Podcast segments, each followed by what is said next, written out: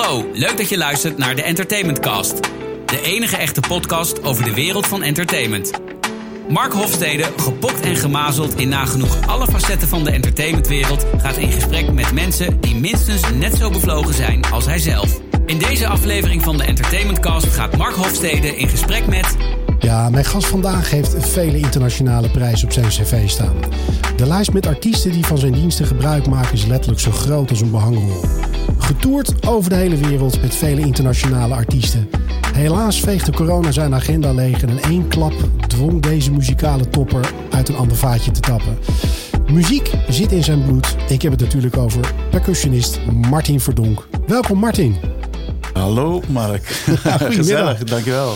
Ja, ik, ik, ik kijk hier enorm naar uit. Want eh, we, we hebben elkaar eh, in het verleden vaak genoeg gezien. Volgens mij de laatste wat we nog gedaan hebben, dat is eh Moon Kings geweest. Waar jij volgens mij nog op gespeeld hebt. Ja, Vandenberg Moon Kings. Exactly, Ja, ja, ja. exactly.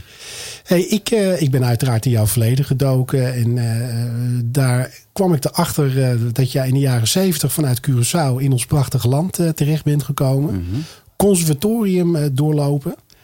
Zat het in het bloed vanuit de familie of was jij het buitenbeentje? Nou, ik heb een oom, de broer van mijn moeder, die, eh, die was zanger. En eh, daar heb ik ooit eens een blauwe maandag eh, pianoles van gehad. Ja. En, maar da- dat was het ook. Ja. mijn vader, die was, die is, die- mijn vader is Nederlander, was Nederlander. Mijn moeder komt op Curaçao. Ik ben op Curaçao geboren. En mijn vader, die was ondernemer. Die is begonnen als, bij de mili- militaire politie Ja. op Curaçao. en ehm, is toen eh, voor het gouvernement gaan werken in een casino Ja. op Curaçao.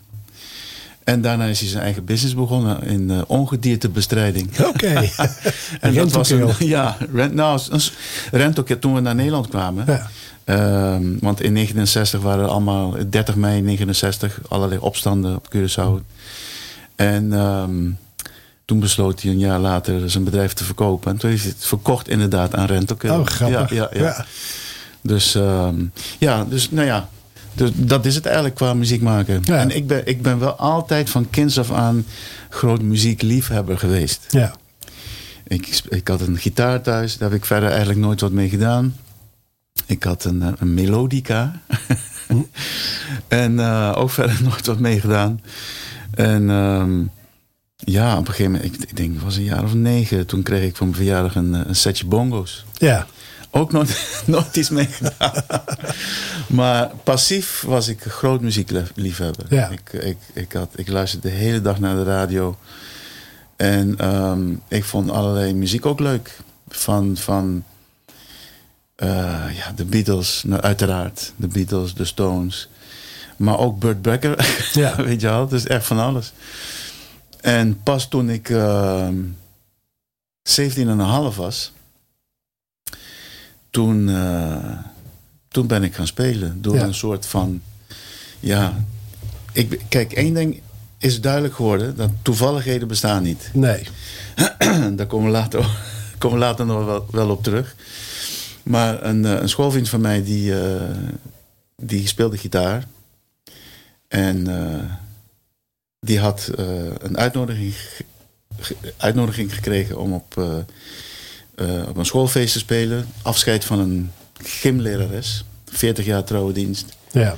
Wordt van alles georganiseerd. En die heeft mij gevraagd of ik hem wilde begeleiden op die bongos die hij wel eens bij mij had gezien. Waarop ik zei, ja, ja lijkt me leuk, maar ik heb nog eigenlijk nooit op die dingen gespeeld. Waarop hij zei, en dat is geen grap, maar je komt toch uit Curaçao, dan kan je toch trommelen. Want dat zit, dat zit bij, bij jullie in het bloed. Dus nou ja, dat vond ik wel humor natuurlijk.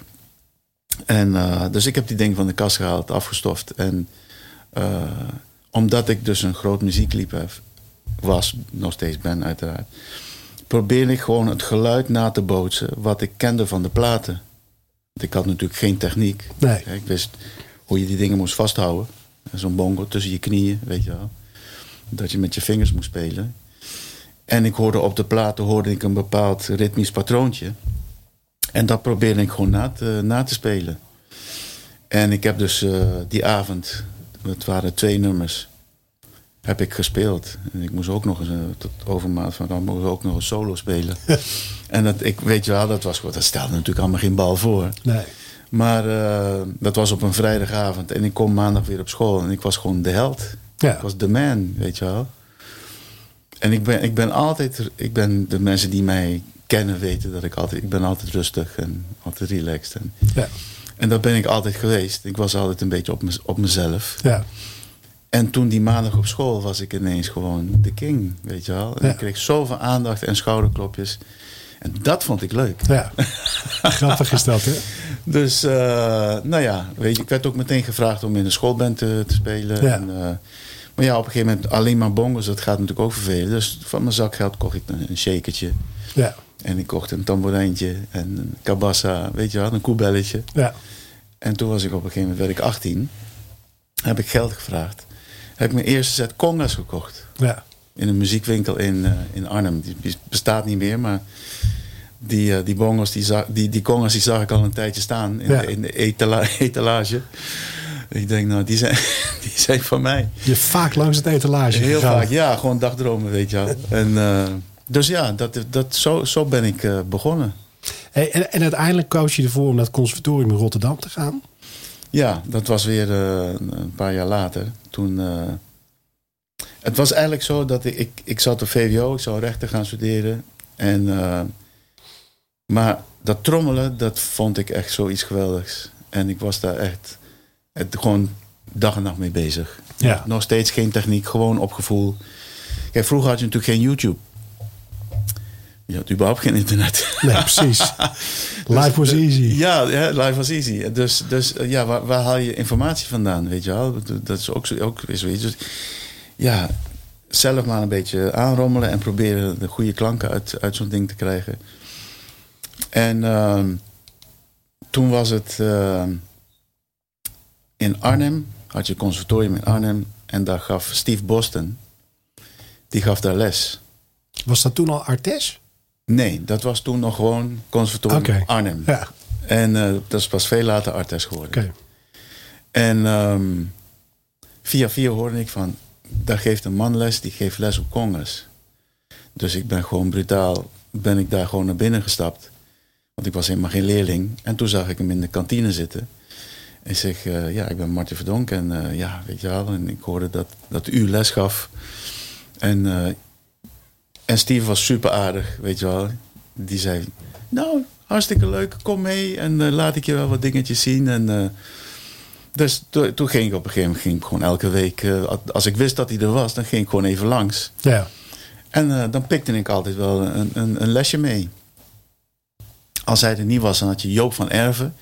Dat was een, een jazzdrummer die ook een beetje conga speelde. En dan, dan pikte hij van hem weer wat. Weet je wel, ik werd een soort van... Ik was helemaal geen leerling, maar ik werd daar gewoon met open armen Ja, ontvangen, precies. zeg maar. En toen hoorde ik dat ze in Rotterdam eh, op conservatorium een opleiding begonnen.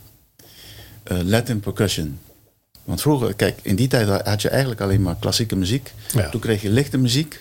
En Rotterdam was de eerste die dan lichte muziek ook nog een wereldmuziek of Latin afdeling. Eerst was het Latin en later werd het wereldmuziek. Dus eh, ja, aangemeld. eh, voorgespeeld, auditie gedaan. En natuurlijk omdat het... Ik, ik zat in die eerste lichting, waren ze natuurlijk denk ik wat soepeler ja. om natuurlijk leerlingen hè, binnen te krijgen. En, ehm, maar goed, ik was, ik, was, ik was toen al redelijk handig. Van theorie had ik natuurlijk... eh, Een broertje dood waarschijnlijk. eh, ja, daar snapte ik helemaal niks van. Maar ik, kon, ik, kon, ik was handig. Dus, Maar dat, dan is Rotterdam nog best wel pittig. Dat, dat zit wel redelijk op... eh, Ja, nou ja, goed, maar ik, ik pikte het snel op. En, en, en, en diezelfde Steve Boston, die gaf daar dus ook les. Dus, eh, nou, daar heb ik het eh, een paar jaar volgehouden. Vervolgens ben ik gillend weggelopen. Want ik wilde gewoon spelen. ja. En ehm, toen kreeg ik mijn eerste... En ik, ik deed al veel optredens. Voornamelijk in allerlei vage salsa-bandjes Ja. in Amsterdam. Eh, tien uur s'avonds beginnen, vier uur s'nachts klaar. en maar hopen dat je geld krijgt. ja. En ehm, toen kreeg ik een aanbieding. Ik speelde in een fusion bandje. En daar zat, daar zat al toen de tijd een hele bekende muzikant in. Peter Thiehuis, Ja. gitarist. eh, bekend van Metropolis, Zeker. maar op. Meesterlijke Ik vind het gitarist. niet normaal. Nog steeds. En, ehm, dus dat was eh, hartstikke leuk. Maar de rest van het bandje, dat, die kwamen, twee jongens die kwamen uit, twee of drie, die kwamen uit het, allemaal uit het oosten. hè, Want Peter Thiehuis komt uit Almelo. En er kwamen twee jongens uit Winterswijk. En Daniel Sauleka, Mhm. toen de tijd ook heel populair. Ja. Ik praat nu over 1982, zoiets. Die komt ook uit Winterswijk. En die had net zijn band ontslagen. Die zocht een nieuw bandje. En die maakte dus gebruik van dat fusion bandje. ja. Danny Saupala op drums. Lené de Voortwest bas. eh, Wim de Voortwest toetsen. Koen van Baal toetsen. Kees ten Dam saxofoon. Kees heeft Ja. jarenlang bij Marco Borsato gespeeld. Ehm, en ik op percussie. Dat was eigenlijk mijn allereerste echt professionele ja, opdracht. Voor het eerst op tv, voor het eerst hier in Wisseloord. In een studio hier, weet je wel. En, en heel veel dingen voor het eerst. Voor het eerst voor duizenden mensen spelen. Ja. In de uitverkochte Rijnhal in Arnhem voor 6000 mensen. Ja. Eh, en toen begon het balletje Te rollen. echt te rollen, zeg maar. Ja. Hey, en wat ik, wat ik mooi vind, want als je naar jouw cv eh, gaat, dan heb je echt met alle grote der aarde wel een beetje gespeeld. Mhm. Als jij dan nou één artiest moet uithalen die jou ook echt creatief tot het uiterste heeft uitgedaagd, wie is dat dan? Jeetje, dat is een mooie vraag. Eh, daar kan ik, weet je, daar kan ik niet echt één naam noemen. Het is een combinatie van. Ja, dat mag Ik ook. bedoel, ik heb, ik heb de eer gehad om. eh, ik heb een tour gedaan met Lois Lane Ja, in 1990 en eh, we speelden in het voorprogramma van Prince. ja, En ehm, op een gegeven moment vroeg Prince ook aan mij of ik met hem wilde meespelen. Een gedeelte van de, van de show. En, en, eh, en dat is uiteindelijk zijn dat vijf keer geworden. En wat je daar dan van leert is gewoon door heel goed te luisteren en heel goed te kijken. Want ik vroeg, toen hij mij vroeg, toen eh, eh, had ik een gesprek met hem in zijn kleedkamer. En toen vroeg ik op een gegeven moment van... Oké, wat, wat, wat verwacht je van mij? Nou ja, hij zegt, ken je het repertoire? Ik zeg, ja, nou ja, ik heb, je al, ik heb jullie eh, de show al anderhalve maand gezien. Dus ik ken de nummers wel. Oké. Dus eh, nou, na Party Man, dan worden jouw spullen op de, die reizer, die staat al klaar. Worden je spullen op het podium en dan gaan. Moet ik ergens nog op letten, vroeg ik aan hem. Just follow my lead. Hm. Want eh, op een gegeven moment dan is hij aan het spelen en dan zegt hij on the one, pap, klaar. En dat is natuurlijk heel lullig als het on the one, en jij komt er nog achteraan, weet je wel. Ja. Dus dat was wel iets, ehm, nou ja, een soort leermoment. En dan kunnen mensen, ja, dat is toch geen leermoment, maar gewoon door niet weg te dwalen. ja. Stay focused. Ja, stay focused, weet je wel. Hij is de baas, hij geeft het aan, je moet gewoon op hem letten. Eh, dus dat, ja, dat vond ik wel een hele goeie. En dat heb ik ook meegenomen in, in, in, in ja, de rest van mijn carrière. Ja. Door altijd gewoon gefocust te blijven, goed op te letten. Eh, of je nou moe bent of niet, of je het repertoire al duizend keer hebt gespeeld of niet. Er kan altijd iets gebeuren. Gewoon let op. Je bent zo goed als je laatste gig. Zo is dat. Ja. Hè? En, eh, en een andere is bijvoorbeeld... nou, ik heb een wereldtour gedaan met Steve Winwood. Dat was eh, natuurlijk... eh, ja, dat is natuurlijk een, Held. een poplegende. Ark of wel. Diver, wat een plaat. Dat is echt... Dus dat was heel speciaal. We hebben 65 nummers moesten we instuderen. Daar hadden we een maand de tijd voor. We hebben een maand gerepeteerd in Londen. Twee weken zonder de baas en twee weken met de baas. en ehm, wat try-outs gedaan. Onze allereerste optreden die we gedaan hebben. En dat was eigenlijk ook meteen een try-out. Sorry, dat was voor, meteen voor tv. Ja. Dat staat ook op YouTube. Het is van VH1 was dat. Hebben we een show gedaan van een uur. Ja. En, ehm, maar goed, wat ik, wat ik daar... eh, dus 65 nummers. Nou was het zo dat... eh, ehm, en die moest je gewoon uit je hoofd kennen. Klaar, weet je wel. Dan was het zo dat eh, je kreeg elke show... kreeg je zeg maar een half uur van tevoren... kreeg je van de tourmanager een setlijst... van een nummer of tussen de 25 en 30 nummers. Ja. En waarvan eh, elke avond speel je pak een beet 18 nummers die, die je altijd speelt. Ja, dus inderdaad. De bekende nummers. Uh, Higher Love, nou, noem, Ja. noem al die nummers maar op. Give Me Some Loving. En, dus eh, die waren altijd hetzelfde. Dan stonden er elke avond natuurlijk, zeg maar tien andere nummers. Dan zou je denken dat je die dan even doorneemt bij de soundcheck. Maar de soundcheck bij Winwood, dat waren gewoon twee, tweeënhalf lange uur, uur lang durende jams. Ja. Daar speelde je geen nummers, behalve het allereerste nummer wat we altijd speelden. Ja. Dat was even voor de instelling, Voor de geluidsman. voor de geluidsman. Dus een soundcheck bij Winwood was gewoon van: oké, ehm, Walfredo, just start. Walfredo Reyes Jr., de drummer. Just start. Dus Walfredo begint gewoon te spelen. Nou, ja, dan viel ik in. Een gitarist. Het waren gewoon jams. Ja. En de volgende keer was het eh, de gitarist. Nou, speel maar een leuk deuntje. Nou, oké, weet je wel. En dan kreeg je dus een half uur van tevoren... kreeg je dus de setlijst. En daar stonden dus nummers op... die je misschien drie maanden niet gespeeld Nee, had. precies. Ja. Dus iedereen was in paniek. Ja. Oh, hoe ging dat ook alweer? Maar je moest het gewoon kennen, weet je wel.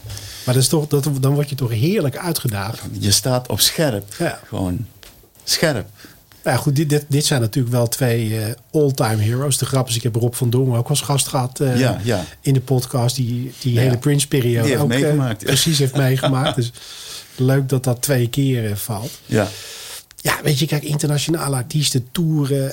dat is natuurlijk iets waar je ongelooflijk ook gewoon je skills mee naar het volgende niveau trekt. Uiteindelijk ben je zelf muzieksessies gaan opzetten. Ja. Echt als een uitlaatklep, maar ook om, om, om andere muzikanten gewoon eh, de spotlight te geven. Ja. Ja, ik merk gewoon... Kijk, ik, mijn, mijn muziek, de muziekprogramma wat ik maak... samen met eh, Lex Amrijn... ehm Martin Verdonk Master Sessions... Ja. Eh, we hebben nog geloof ik iets van 22 of 23 eh, programma's op YouTube staan. Ehm, de bedoeling daarvan was om mensen uit te nodigen waar je gewoon graag mee speelt. Eh, ook mensen, nieuwe mensen te leren kennen. Eh, dus gewoon iedereen gewoon een kans te geven om, Ja. om, om te shinen. Ik ben zelf nooit iemand geweest die, eh, die als speler niet, als persoon niet, die ook op, op, de, gro- op de voorgrond staat. Hè, ik vind mijn rol als percussionist, als, als dienend iemand, zeg maar, dat vind ik gewoon een hele fijne rol. En, ehm, en dat heb ik ook in mijn programma ook. Weet je, mensen zeggen altijd van, ja, maar het is jouw naam en jij, het is jouw programma, maar ja, moet je niet dan meer op de voorgrond of meer solo's? Nee, ik, ik ben ik, lekker muziek maken gewoon, Ja. weet je wel. En, ehm, en het leuke is, is dat we hebben, we spelen vier nummers. Elk nummer eh, hebben we een uur de tijd voor. En je merkt het bij zowel de, natuurlijk de, de, de, de jongere gasten, als de ervaren oude rotten, als dat rode lampje gaat branden, Daar gaan ze aan. dan, dan gebeurt er iets, weet je wel. En, en dat, dat, dat is zo ontzettend leuk. Ja. En het is ook leuk om zeg maar de wat, wat jongere generatie samen te laten spelen met de, De old cats. de old cats, Ja. weet je wel. Ehm, wat daar dan gebeurt. En de verhalen en, en tussendoortjes. En weet je wel. Het is gewoon superleuk. Ja. Gewoon leuk om te doen. Lekker gewoon muziek maken. Eh, het staat er allemaal op. We repareren niks. Nee. Het is geen autotune, weet je wel. Dus eh, what you see is what you get. Lex die mixt dat heel mooi.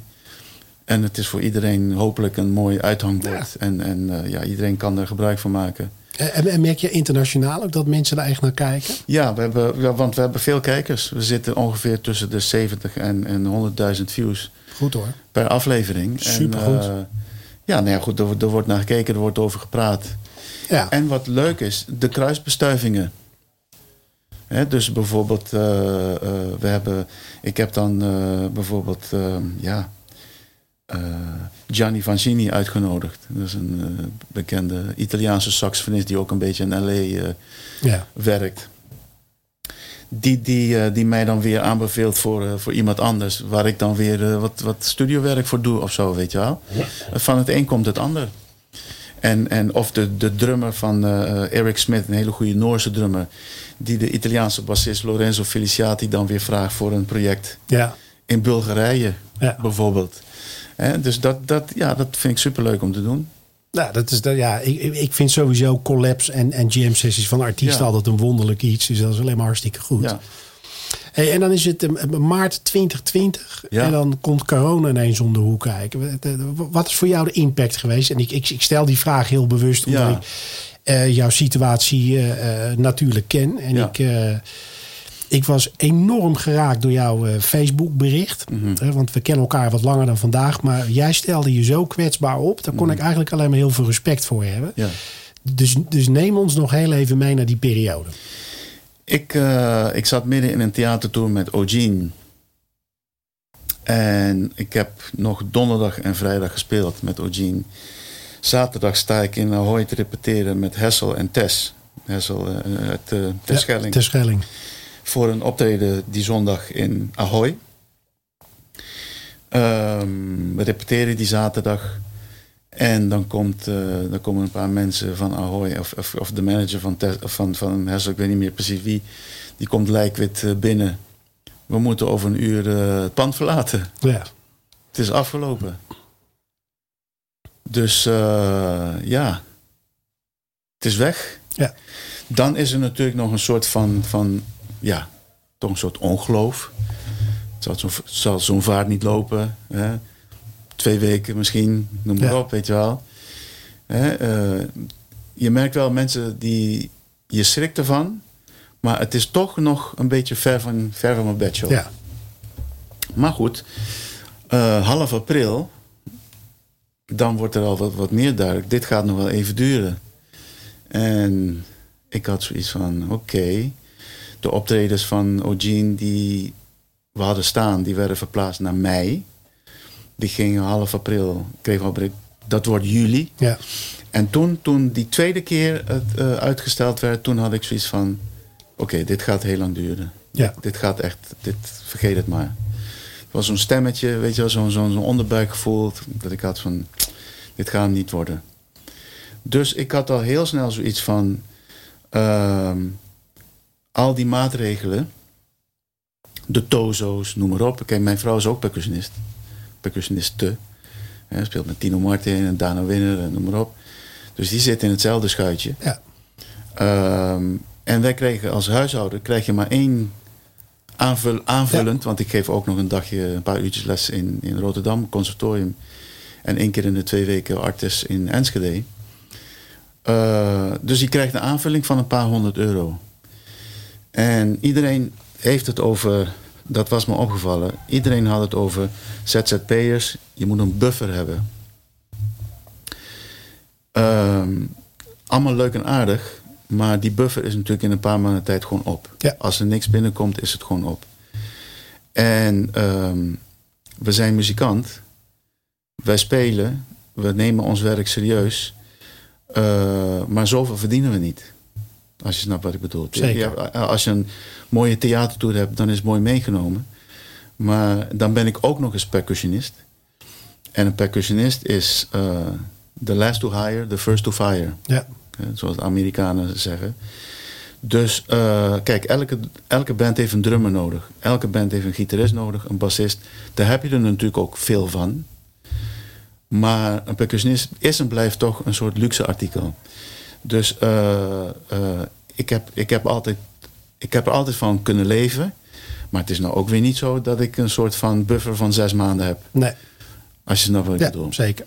Daarbij komt het zo dat jouw, je, je hele leven is ingericht op een bepaald bestedingspatroon. Patroon. eh, een ontvangstpatroon en een uitgavenpatroon. Als je dan ineens teruggeworpen wordt naar bijstandsniveau, dan zit je al meteen in de problemen. Ja. Want daar is mijn leven niet op ingericht. En natuurlijk, ieder zijn situatie is anders. Ik heb twee huizen. Dan, kan ik, dan, hoor ik, dan hoor ik de mensen al zeggen: ja, wat moet je met twee huizen? Ik heb twee huizen, klaar. Ja. En ehm, ik moet alimentatie betalen, bijvoorbeeld. Eh, ik heb natuurlijk een, een, een, een auto die ik lease. En ik moet een behoorlijke auto hebben, want ik heb heel veel Anders kun instrumenten. je spullen niet meenemen. Ik kan spullen niet meenemen. Hè? Ik bedoel, ik heb geen dure Mercedes. Ik rij ook maar in een Opel Combo. Maar toch, weet Ja. je wel. Ehm, dus daar ben je niet op, op, eh, op ingericht. Nee. Hè? Dus eh, dan moet ik ineens leven van maximaal 1500 euro in de maand. Nou, ik, ben het ik ben het dubbele al kwijt aan vaste lasten, bij wijze Ja. van spreken. Dus ik had al heel snel, ongeveer eh, eind april, had ik zoiets van: ik ga een baantje zoeken. Met in mijn achterhoofd, mijn vader, is ondernemer, die zei altijd, en die komt uit Schiedam oorspronkelijk, niet lullen maar poetsen. Ja. Dus, eh, en ik, ik las al die berichten op Facebook, las ik van, ja, en we worden maar, wij, wij, wij muzikanten en de ZZP'ers. En de, ik zei, ja, nee, ik ga gewoon een baantje zoeken. Want ik wil niet afhankelijk zijn van. Ja. En ik, ik wil ook niet lopen bedelen. En dus ik ben gewoon gaan, een beetje gaan rondkijken. En dat is het probleem. Ik ben 61. Ik word in april word ik 62. Ik heb al 43 jaar muziek gemaakt. Ik kan, kan al 43 jaar leven van muziek maken. Ik heb nog nooit in mijn leven iets anders gedaan. Dus wat moet ik doen? Dus je wordt toch, ja, je komt toch terecht uiteindelijk bij een soort van, ja, laag geschoold, tientje per uur baantje. Ja. Eh, ik bedoel, eh, ik ben geen IT'er. Ik, heb, ik, ik ben geen whatever, weet je wel. Dus toen zag ik een advertentie. Kookdemonstrateurs gezocht. Nou, ik ben gek op koken. Denk, oh, dat is leuk. Dus ik aangemeld. Oké, ben aangenomen. En dat zijn dan van die, van die kookdemonstraties die ze in supermarkten doen. In Ja. dit geval was het dan voor de, voor- bij de Jumbo. En ehm, aangemeld, aangenomen. Toen kwam weer een persconferentie. Je mocht hè, anderhalve meter enzovoort enzovoort. Je mocht niet koken. Oké, dus eh, ze vroeg aan mij of ik ook de retail sampling wilde doen. Dat komt in principe op hetzelfde neer. Je moet gewoon het product aanbevelen bij de klanten. Eh, gratis blikje, blikje Bavaria 0.0 eh, weggeven. Enzovoort, enzovoort. Ik zei, nou ja, dat lijkt me ook wel leuk. Je bent toch onder de mensen. Ja. Je verdient wat. En ik had mijn agenda gewoon vol. Ik werkte vijf, zes dagen in de week. Klaar, weet je wel. Plus het geld van conservatoria, wat gewoon do- doorloopt. Ik kan de rekeningen betalen. Mijn vrouw idem dito, die werkt een paar dagen in de week eh, in een kledingwinkel. Dus er komt gewoon geld binnen. Prima. Op een gegeven moment eh, werden die sampleacties ook geschrapt. Want je mocht steeds minder. En nu doe ik al de laatste drie, eh, drie vier maanden doe ik deurbeleid. Dus ervoor zorgen dat iedereen zo'n zo'n winkelwagentje meeneemt. Dat die winkelwagens schoon zijn. Dat iedereen een mondkapje op heeft. Dus ik ben een soort beveiliging zonder veetje. Ja. Als het ware. Maar goed, nogmaals. It pays the bills. Het pays the bills, weet je wel. Mijn vrouw die doet nu, eh, die werkt in een teststraat. Want de kledingwinkels zijn ook dicht. Ja. Hè, en zij loopt stage en zij, zij werkt af en toe in de studio. Eh, doet ze editen en zo. Dus daar verdient ze ook een beetje wat, wat geld mee. Dus ja, weet je, we, we komen gewoon rond. Ehm, en de reden dat ik dat in mei al, zo, toen ik mijn allereerste dag dat ik bij de Jumbo werkte, stond ik daarvoor. Volgens mij was het voor kattenvoer, voor Whiskas of iets dergelijks. KitKat. Of voor KitKat, ja, precies. stond, ik, eh, stond ik daar in de Jumbo te werken. En toen dacht ik van, oké, nou niet dat ik nou heel beroemd ben. Maar ik denk van, er zal, er zal iemand daar komen en die herkent jou. Ja. Weet je wel? En dat gaat misschien een soort van eigen leven leiden. Toen had ik eh, heel snel al zoiets van, bij de eerste dag dat ik werk van, oké, er zijn twee dingen. Ik moet iedereen voor zijn, voordat er geluld wordt, zeg maar. Ja. En ik hoef me nergens voor te schamen, want iedereen zit nu in hetzelfde schuitje. Als het nou zo is dat ik helemaal nul werk heb en er is niks aan de hand, dan ga ik me zorgen maken. Ja. Maar als het nou zo is dat de hele wereld ligt plat, waar, waarom zou ik me dan moeten schamen? Iedereen zit toch in hetzelfde schuitje. Dus ik heb meteen die foto geplaatst. Ik heb erbij gezet van eh, eh, iets van, ik weet niet meer uit mijn hoofd, maar eh, corona sucks, geen werk, maar, dus maar een baantje zoeken. En een foto van mij erbij geplaatst waar ik sta met die Met een prachtige pakje. met dat pra- prachtige pakje in een jumbo. Nou, dat is een soort van ontploft. Maar, maar niet normaal Ja, ontploft. dat is echt. Hebben zo, een week later heb ik het op LinkedIn gezet. Ja. Daar is het helemaal ontploft. Eh, daar heb ik echt niet normaal duizenden reacties op gekregen. Ja. Eh, Algemeen Dagblad stond het in een interview. eh, ook in de Gelderlanden, want ik woon in Arnhem. Ik ben op Radio 1 geweest. Ehm, ja, noem maar op. Dat is een soort eigen leven gaan, gaan leiden. En ja, Nou ja, wat ik al tegen je zei, die post die raakte mij enorm. Ehm, kijk, los van het feit dat jij een ongekend eh, goede eh, percussionist bent. Hè, ik bedoel, jouw kwaliteiten staan eh, zeker niet ter discussie. Maar ik vond het feit dat je je kwetsbaar opstelde. En zoiets had van, wat je net eigenlijk al zelf zei, wat je vader je had meegegeven, niet lullen maar poetsen. Ja. Dat je de koe bij de horens vatte, dat, daar had ik enorm veel respect voor. En kijk, ik word natuurlijk ook iedere dag geconfronteerd met ZZP'ers die normaal gesproken heel veel voor mij doen. Maar ja, er Ja. is nu gewoon geen werk. nee. Vind jij dat, ehm, en, en ik vraag dat bewust, want de overheid heeft natuurlijk 15 jaar geleden min of meer besloten van, joh, je kan ook voor jezelf beginnen en Ja. dat ondersteunen we. Maar dan ben je 15 jaar verder en dan gebeurt er eigenlijk het tegenovergestelde. Je wordt gestraft voor het feit dat je Ja. als ZZP'er toch ook gewoon zelfstandig ondernemer bent. Ja. Weet je, je eh, kijk, ik kan me heel goed voorstellen dat, je, dat de mensen op een gegeven moment hebben gezegd: ik word lekker ZZP'er. Uurtje, factuurtje, eh, geen baas. Kan me helemaal goed voorstellen. Eh, maar je moet dan ook wel overal, maar dan ook werkelijk overal zelf voor zorgen. Klopt. Hè? En nu is er een soort uitzonderlijke situatie.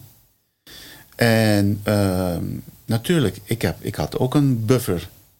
Want die was natuurlijk wel, na drie, vier maanden is die op. Ja. Hè? Eh, hè, om, om maar een voorbeeld te noemen. En nogmaals, ieder zijn situatie is anders. Ik had het net over twee huizen. Ik heb een huis in Spanje. Eh, dat, daar kan ik, dat kan min of meer kan ik dat bedruipen vanwege dat ik het verhuur. Maar geen hond die nu naar Spanje gaat. Nee. Dus ik heb het al, al een jaar niet kunnen verhuren, bijvoorbeeld. hè. Ja. Dus, hè, dus iedere situatie is natuurlijk anders. Dus dan krijg je daarmee te maken. Dus dat geld verdwijnt. Is Als sneeuw voor de zon. Sneeuw voor de zon, oké. Wij moeten ook voor ons eigen pensioen zorgen. Bijvoorbeeld. Dat, dat moet ook elke maand betaald worden. Weet je, dus eh, je bent zeg maar vrij, maar de lasten, die schieten ook omhoog. Ja. Zo is het gewoon. Hè? En je kan natuurlijk voor een baas werken, dan heb je tussen aanhalingstekens geen zorgen. Je weet precies waar je aan toe bent. En, en als je ontslagen wordt, dat je 70% van je laatste salaris geniet. loopt nog een tijdje door. Ja. Hè? En, en, en in mijn geval, ik ben eh, weliswaar een bekende muzikant. eh, maar eh, ik- ja, de ene maand speel ik twintig keer. Aan de andere maand speel ik misschien maar twee keer. Dus die twintig goed betaalde gigs die ik had. Die moeten de rest van de maanden goed draaien. Precies. Ja. Hè? Dus, dus eh, ja, zo werkt het bij iedereen. Ja, klopt. En dan zeker als percussionist heb je het natuurlijk niet altijd, niet altijd maar voor het oprapen. Hè? Ik bedoel, ik had het nu geluk dat ik had een mooie tour met, met, met Eugene. Eh, ik ben ook heel eerlijk in, in de situatie dat je als oudere muzikant, zeg maar, dat je niet in trek bent bij jongere generaties van bandjes. Hè? Want dat is ook de realiteit. Ik bedoel, eh, ik, de, de generatie 30 plus, die weet wel wie Martin Verdonk is, maar de generatie onder de 30, die hebben geen Nee. idee. Want die spelen met hun vriendjes en vriendinnetjes. Zeker. Weet je wel? Daarbij komt ook nog eens dat de muziek van de laatste 4, 5 jaar, de reggaeton, noem maar op, dat komt al- bijna allemaal uit een doosje. Ja. Dus eh, de, daar is natuurlijk live percussie, noem maar op, is ja, Niet relevant. ook qua studio, noem maar op, weet je wel. Dat Ja. niet, eh, wordt gewoon niet gebruikt. Hè, dus dat zijn allemaal dingen waar ik dan ook rekening mee moet houden. Ja. Dus zo rooskleurig is het allemaal niet. Nee. Hè? En eh, daarbij komt ook nog dat het hele social media gebeuren is natuurlijk één grote. Eh, eh, het gaat goed met mij Ja. ding. Only the positive side of life. Precies. En wat ik gemerkt heb aan mijn post die ik toen geplaatst heb van hè, dat ik dan in de, bij de supermarkt sta, is dat ik nu nog steeds vandaag de dag reacties krijg van mensen van eh, kijk, nogmaals, het gaat mij niet om de schouderklopjes, maar ik krijg wel te horen van omdat ik dat daar neer heb gezet, voelde zij zich niet uh, bezwaard. bezwaard om ook een baantje te gaan zoeken. Ja. Als Martin Verdonk bij de Jumbo staat, ja, dan kan ik ook bij thuisbezorg gaan werken. Klopt. Weet je wel? Dus ik heb zeg maar, en dat heb ik in een interview uh, ook een keer gezegd van ja, ik, het is net alsof ik iedereen een beetje een schop onder de kont heb gegeven. Ja. Van kom nou van die bank af en in plaats van lopen zeuren over Ga wat doen. dat de tozo niet genoeg is, Ja. weet je wel, ga maar zoek maar een baan, want dit gaat nog wel even duren. Ja. En, en nu, nu, nu zit je in een situatie dat ik uh, dat, hè, dus ik kan de rekeningen betalen, allemaal prima. Gelukkig heb ik het lesgeven nog. En gelukkig, ik heb een home studio waar ik gelukkig uh, uh, eigenlijk nog steeds best wel veel, Ja. veel opneem. Want dat, dat gaat best wel lekker eigenlijk, ook van mensen van over de hele wereld. Ehm, maar ik zit nu wel in een situatie dat ik merk van nou, als straks de boel, boel weer open gaat, dan moet ik nog maar zien Hoe die open gaat. Precies, want ik hoor veel mensen die, die met smart wachten. Oh, de boel gaat weer open. Ah, Ja. Dan kunnen we weer spelen. Ik, nou ja, misschien. Maar er is ook een stemmetje in mijn hoofd dat zegt... nou, ik weet niet of dat nog zo'n vaart gaat lopen. Want het is ook gewoon zo dat... de hele horeca, die zit natuurlijk op zwart zaad. Daar is geen geld. Dat is geen geld. Dus dat moet eerst weer terugverdiend worden, als het ware. Voordat die weer live bandjes gaan, gaan, gaan boeken. Want kijk, ik, als ik het over de kroegencircuit heb, bijvoorbeeld. Niet over de clubs, de 013's en zo, weet je. Maar gewoon over de kroegensituaties. Ja, weet je, het is, het is een, een heel simpel reken, rekensommetje. Klopt. Stel, je hebt een bandje van vier personen, 600 euro, zo 150 pp. Oké, die eigenaar die zegt, voor die 600 euro, dan moet ik eh, in principe 600 consumpties voor verkopen. Hoeveel mensen waren er vanavond binnen? Ja, 80. Dat betekent dat ik 7, zoveel consumpties per persoon Ja. moet, moet verkopen om alleen dat bandje te betalen. Ja. Dat, dat, weet je wel? Dus dat is een beetje het rekensommetje. Dus als je dat op die manier bekijkt, dat, het wordt lastig. Ja. Dat betekent dat de bandjes die gaan spelen, zijn klein. Waar kom ik dan? Ik zit thuis. Nou ja, zo, nou, zo, zo, maar, ik- ik vind het heel verstandig, hè, dat je dat een doet. Beetje, misschien is het een beetje glas half vol, half leeg verhaal. Maar het is wel iets wat, wat een beetje in mij leeft van... Oké, dan de theaters. Oké, maar misschien dat de theaters... Maar is het vertrouwen van het publiek? Wanneer komt het vertrouwen weer Ik terug? ben helemaal met je eens. Snap je? Zeker. Hè? En, en eh, worden de mensen niet nog kieskeuriger? Want iedereen heeft het moeilijk, moeilijk gehad. Gaan ze nou liever één keer naar een theater voor iets wat heel bijzonder is, Ja. in plaats van misschien drie keer in de maand en dan omdat het leuk is? Ah, kijk, het enige wat ik geloof, hè, want ik, je, je zit daar super realistisch in, dat, is, eh, dat vind ik heel knap. Eh, vorige week was er een artikeltje dat er echt miljarden spaargeld is opgebouwd tijdens corona. Hè, want de Ja. mensen die gewoon een salaris krijgen, die normaal vier keer in de week of vier keer in de maand het eten gaan, eten, die hebben ja, dat ja, niet kunnen klopt. doen. Ja. Dus ik geloof best dat op het moment dat we open gaan, dat er best weer handel is. Alleen, ja, mogen we helemaal open? Of, of moeten we weer beginnen met 30 man of Mhm. Precies. 150 man? Ja, ja. Ja, dan, dan kan ik me heel goed voorstellen dat je ook luistert naar dat stemmetje in je hoofd die Ja. zegt van, joh, eh, mitsen en maren, Ja, ik, ik moet ook een plan B hebben. Ja, Want daarover gesproken, weet je, als je dan naar de, naar de toekomst kijkt als ZZP'er, ehm wat een ongelooflijk grote groep in, eh, in Nederland is. Zeker in de, in de entertainmentindustrie, hè, waar eh, vaste dienstverbanden bestaan daar überhaupt niet eens. Hè. Iedere artiest eh, werkt met eigenlijk een hele keten ZZP'ers. Hoe, hoe zie jij die toekomst? Ook, ook een beetje vanuit het gegeven dat jullie, jullie zijn in een vijver gegooid allemaal en iedereen moest maar gaan watertrappelen. ja. Geen vangnet. Nee. En wat dat betreft is het eh, eigenlijk jammer dat je, dat je hier niet iets hebt van. ehm, kijk, er zijn vakbonden natuurlijk, hè, maar dat er een organisatie is waar je een soort contributie betaalt, als het ware. Ja. En dat dat uiteindelijk, eh, als er iets misgaat, dat dat jouw vangnet is. Ja, Een soort, eh, een soort hoe noem je dat? Zo'n soort brood. eh, ja Stichting Brood. Ja, Ja. dus dat je... Ik ben lid van die club. En uh, net zoals in Amerika, zo'n zo, zo Musicians Union. Ja. Hè, daar, daar, betaal je elke maand, weet ik veel, ik zeg maar wat, 100 dollar. En dan, uh, dan ben je op een gegeven moment ben je 65. En dan je pensioen wordt gewoon daarvan betaald. Ja. Die mensen hebben nergens geen omkijken meer naar. Nou, zo, zoiets, als dat nou, zoiets nou ook hier zou kunnen zijn, maar dat je een sterke union hebt. Ja. Uh, laten we dan cultuur gewoon even onder één, één dak, zeg maar. Ja. Dat je elke maand uh, een soort contributie betaalt. En dat je van daaruit eventueel nog met zeg maar een, een, een minimale aanvulling van de, van de regering uit. Ja. En dat je dan in ieder geval niet kopje onder gaat. Nee. Dat je niet met hangen en wurgen iets moet doen uh, waarbij je, waar je gewoon niet gelukkig van wordt. Ik, Nee. wil, ik ben happy dat ik de rekeningen kan betalen. Maar ik word er echt niet gelukkig van om bij de deur bij de Jumbo te staan. Nee. Ik probeer er wel iets leuks van te maken.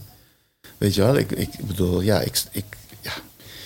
Anders duren die uren wel heel erg lang. Snap je wat ik bedoel? Nee, maar het bloed kruipt waar het niet maar, gaan maar je wil gewoon muziek maken. Precies. Ja, als je dan thuis komt, dan heb je toch zoiets van... nou, kijk, hier heb ik niet voor geleerd. Nee. nee, dat klopt. Maar no- nogmaals, weet je wel, ik denk dat eh, eh, eh, de, de, de kwaliteit die jij levert is eh, sowieso, als ik naar je kijk, als jij gezegd had ik ben 50, dan had iedereen het ook geloofd. Dus je ziet er voor je leeftijd gewoon veel te goed uit. Eh, maar nogmaals, weet je, ik denk dat, dat eh, als we open kunnen, dan, dan ga jij weer heel veel spelen. Maar het is wel te hopen dat we leren. Hè? Ja, jij geeft dit aan van een vangnet zou, eh, zou fijn zijn. Er is er één club die eh, het voornemen heeft om iets voor eh, de ZZP'ers in onze industrie te doen. Nou, die mogen zich wat mij betreft eh, na deze podcast wel wat nadrukkelijker, nadrukkelijker gaan eh, roeren in ehm, het creëren van dat vangnet. En dat begint volgens mij met het een stem te geven. Dat is de reden waarom ik eh, heel graag eh, met jou eh, eh, wilde zitten. Ook vanuit je muzikaliteit, want daar moeten we nu zo naar gaan overschakelen. Want anders lijkt het dat alleen maar kommer en kwellen. dus dat is het vooral niet. Nee hoor, nee. Maar ehm, nee, ik ben het helemaal met je eens. En dat is ook de reden waarom ik daar aandacht aan wil besteden. Want ik vind echt dat de ZZP'ers in Nederland eh, redelijk in de kou staan. En eh, ik word als ondernemer eh, echt goed gesteund vanuit de overheid. Het is natuurlijk nooit genoeg. Maar eh, er zijn heel veel landen in de wereld waar niets is. Niks, ja. ja. Eh, dus eh, de- daar mogen we af en toe ook wel een keer naar kijken. Maar ja, ik wil eigenlijk toch weer heel graag even het overstapje maken naar, naar jouw grote liefde. Nu kent deze podcast ook altijd een mooi interactief elementje. dus als jij een, eh, een, een getal roept tussen de 1 en de 6, dan druk ik op een knop en dan moet daar een vraag uit rollen. Dan ben ik heel benieuwd wat je antwoord is. Dus de 1 en de 6. Nou, doe maar drie. Drie. Wie is jouw muzikale held? Mijn muzikale held. Ja. Nou, dat is... Dat, is ehm, oh ja, dat zijn er meerdere. ja. Maar, maar dat is eigenlijk begonnen met Santana. Mhm. Ja, ik had een. eh, en toen woonde ik al in, in, eh, woonde al in Nederland. En toen luisterde ik op een gegeven moment naar een programma. En dat, werd, dat was maandag. De, de ouderen ons, onder ons weten dat vast nog wel. Maandagavond had je twee geweldige programma's waar ik altijd naar luisterde. Dat was Super Clean Dream Machine Ja. van Ad Visser. En daarna was er een programma, ik weet niet meer hoe het heette, van Meta de Vries. En dat waren Oh, dat al- albumprogramma. ja, en Ja, van ja, mensen uit de gevangenis die dan eh, eh, hun, Verzoekjes. verzoekjes konden indienen. En daar hoorde ik op een gegeven ogenblik, hoorde ik, volgens mij was dat Black Magic Woman van Santana. Ja. En ik was meteen verkocht. Twee weken later, ik had een buurjongen, die was denk ik een jaar of tien ouder, ook een grote muziekfreak. Eh, gingen vaak met elkaar om, plaatjes luisteren. En, eh, want van mijn bijbaantjes kocht ik alleen maar platen altijd. En hij had een plaat gekocht van Santana, Caravanserai. En eh, luisteren en ik was knock-out gewoon. Ja. Dat, ik was helemaal knock-out. Dus dat was, dat was mijn allereerste... Ik had van niemand een poster op mijn kamer. Van Carlos Santana. Ja, ja, hing aan mijn deur hing er een grote Ja. poster. Want ik had eh die cd, de plaat... eh, waar Black Magic Wo- Woman op stond, Abraxas... Die, die heb ik gekocht in... ik nog heel goed... In El Corte Inglés. Dat is een eh, soort bijenkorf, maar dan in Spanje in Barcelona. En dat was een speciale uitgave en daar zat een poster bij. en die poster die hing aan mijn deur. Ja. dus dat was mijn allereerste, eh, ja. Ja, ja, dat vond ik geweldig. Nou ja, maar kijk, dat, dat, dat is natuurlijk... Uh, daar zat natuurlijk veel percussie bij. Nou ja, weet je, dus, en de man uh, speelt nog steeds. Nog steeds, ja, ja. En ik heb ook een paar keer met hem mogen spelen ook. Dus dat, dat was natuurlijk helemaal geweldig. Ja. Dus dat was sowieso een droom die, uit, die uitkwam. En, nou, en helder wat betreft percussie. Ja, dat was... Kijk, ik bedoel... Steve Boston was natuurlijk een, een, held, omdat van hem... Je mentor? Ja, daar heb ik de eerste stappen van geleerd. En, en Nipi Noya, Hè, daar ben ik uh, een keer bij hem thuis geweest om, om, om les te nemen. Toen woonde hij in, in Amsterdam. En uh, Nippie was toen de tijd was het de, ja, de king in, in uh, ja, eigenlijk de king in Europa. Ja. Nippie was eigenlijk zo'n beetje, volgens mij, zo'n beetje een van de eerste die de percussie breder trok. Dus, dus niet alleen Latin, want Steve Bos was gewoon puur Latin. En Nippie was, zeg maar, volgens mij een van de eerste, of misschien wel de eerste in Europa, die, uh, die de percussie breder trok. Die dus buiten de Latin ook uh, inzette. Dus uh, popmuziek, jazz, ja. fusion, noem maar op. En, en op, ofschoon ik natuurlijk, ik, ik ben ook drie keer in Cuba geweest en, en, en weet je wel, dus ik, ik hou van de Afro-Cubaanse muziek en, en noem maar op, dat vind ik helemaal geweldig. Maar als mensen mij vragen wat voor percussionist ben je, dan zeg ik, ik ben een poppercussionist. Ja. En uh, daar heb ik natuurlijk ook zo mijn, mijn helden. Ja. Uh, Ralph McDonald, uh, Paulinho da Costa, Luis Conte, um, Lenny Castro. Dat, dat, dat zijn de pop, pophelden. Ja. Champions League. Champions League, ja. Of iemand uit Engeland, Karel van den Bossen bijvoorbeeld. Dat is ook zo iemand die op zoveel iconische platen gespeeld. Van Sade of noem maar op. Ja. Weet je wel. Incognito ook, weet je wel. En, ja, dat zijn de mensen waar, waar ik naar, naar luisterde. En, en, en echt qua congas, mijn allereerste conga-held, dat was Raul Rico. Hm? En die speelde bij Santana. En, uh, en daar heb ik uh, in de jaren 80, uh, van 86 tot en met 89, heel veel meegespeeld. In een bandje dat heette Congarilla. En um, Raul en ik zijn hele goede vrienden geworden. Dus dat was natuurlijk ook heel bijzonder. Tuurlijk. Ik heb ook op zijn, hij is, hela, hij is helaas een paar jaar geleden overleden. Ik heb op zijn uh, memorial concert gespeeld in San Francisco. En uh, dat was ook heel, heel, heel erg bijzonder. bijzonder ja, ja. En dan ja, voor de, voor de Conga-spelers uh, die luisteren, ja natuurlijk, je kan niet om de oldschool spelers uit Mongo Santa Maria, Ray Barreto, ja, noem ze allemaal maar op. en de, en de, de, de generatie daarna van, van Giovanni Hidalgo de nieuwe generatie van, van Elia Lasso. Dat zijn allemaal monsters. Ja. Daar, daar luister ik natuurlijk ook naar. Dus inspiratie genoeg. Er is inspiratie genoeg en die ontwikkeling is, die, die is zo razendsnel gegaan, zoals alles razendsnel is gegaan. De Ja. techniek gaat razendsnel, alles is razendsnel. En nu is natuurlijk uh, alles te vinden ook. Ja. Wat heel fijn is. Wat heel fijn is. Kijk, ik moest vroeger. Uh, uh, ik moest het gewoon maar zien, zien te vinden. Te vinden. En, en voordat ik de Steve Boston tegenkwam, um, had ik al een paar dingetjes geleerd van. Je had vroeger een bandje heette Masada. Ja. En Nippy speelde in Masada, maar, en ook Seth, Seth Mustamu. En die heeft een broer, die heet Benny, en die woonde in Arnhem. En Benny die had mij ook wel eens wat dingen laten zien, weet je wel. Dus op die manier. En ik kocht een keer een plaat, een LP van Latin Percussion. En er stond Understanding Latin Rhythms Volume 1. en met een boekje erbij met foto's van een conga en hoe je je hand neer moest zetten. En dat, dat was mijn info. Ja. Weet je wel? Dus, ja, dat is toch, weet je, heerlijk om te zien dat, dat deze tijd met YouTube-filmpjes. ja, ja. Hè, niet te vergeten, eh, jouw, jouw eigen Marten Verdonk-sessies, Ja. weet je wel, die natuurlijk ook voor de generatie die nu komt, eh, eh, een soort van blauwdruk is van wauw, weet je wel, dit is het level wat ik moet halen. Ja, nou ja, ik hoop het. Ik hoop dat het. eh, nou ja, kijk, weet je, ik bedoel, ik hoor natuurlijk wel in de wandel- wandelgangen dat iedereen het programma kent en Ja. dat ze er naar kijken. En natuurlijk, het is voor elk wat wils. Dus er kan natuurlijk wel eens iets tussen zitten dat je denkt, nou ja, country weet ik niks of zo. Ja. En dan zit er weer een fusion aflevering, dan gaat iedereen weer uit zijn dak, weet je wel. Ja. Dus dat, Maar dat, dat vind ik juist persoonlijk dat de kracht. ja. Dat, dat het gewoon eh, veelomvattend is. Hey, ik, ik, ehm, ik, wij komen langzaam aan een einde. Ik, ik, ik wil jou enorm bedanken voor jouw verhaal. En ik eh, hoop uiteraard ehm, dat ehm, zo snel mogelijk het land weer open gaat. En dat wij kunnen, kunnen genieten van Martin Verdonk eh, achter de potten en de pannen. En dat jij gewoon weer eh, dat kan doen waar jouw hart van gaat kloppen. Dat is gewoon muziek maken met andere muzikanten. En vooral het publiek van maken, want Ja. dat is jullie grote kracht. Ja. Wil ik je nog één slotvraag stellen, die ik eigenlijk aan iedereen vraag. Heb je nog een tip of een suggestie voor al je collega's? En, het, en, het, en dat mag van alles zijn. Nou, zijn eigenlijk, zijn, als ik kan, e- ik- Ja. even twee, twee, dingen. Ik, eerst antwoord op jouw vraag. Eh, een tip. Gewoon blijf ervoor gaan. Blijf jezelf ontwikkelen. Blijf ervoor gaan. Eh, laat, het niet, laat het niet verwateren. Hoe moeilijk de situatie ook is, gewoon blijven gaan. Oké, nu zoals in mijn geval, ik kan nou niet optreden.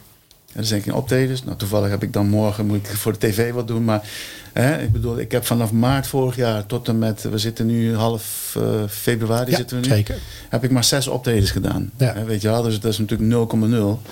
Maar blijf er toch in, in geloven. Weet je wel, of het nou is dat je toch gaat oefenen of blijft oefenen. Ik heb het geluk dat ik eh, eh, best wel veel studiosessies nog steeds doe. Dus ik, ik blijf wel bezig. Maar het is zo jammer dat je, als je passie, want muziek doe je, dat is geen hobby, het is passie. En het mooie is dat het, het vreselijke is als je passie verloren gaat. Dat is zo jammer. Ik hoor het zo vaak van mensen. Van, ik, ja, ik speelde vroeger gitaar. Ja, speel je niet meer? Nee, nee. Waarom niet? Ja, ben ik, ben ik getrouwd en kinderen. En is niet. Maar het, het was je passie. Verlies je passie niet. Kijk. dat is zo ontzettend belangrijk. De basis van deze podcast. Mensen met passie voor hun vak. Precies. Ik wil je onwijs bedanken. Graag gedaan. En ehm, als iedereen denkt van joh, ik wil toch eens een keer wat zien. Doe mij een lol en ga gewoon naar YouTube en check even de, de master sessies eh, van Martin Verdonk. ja, die zijn, Martin echt, eh, Verdonk Master Sessions. die Ja. zijn echt de moeite waard om een keertje te kijken. Onwijs dank Martin en eh, Jij bedankt voor de uitnodiging, Mark. alle succes. Dankjewel. Je luisterde naar de Entertainment Cast. De Entertainment Cast is een initiatief van Mark Hofstede, oprichter en eigenaar van Ambassadors of Entertainment. Hopelijk treffen we elkaar weer bij een volgende aflevering van de Entertainment Cast.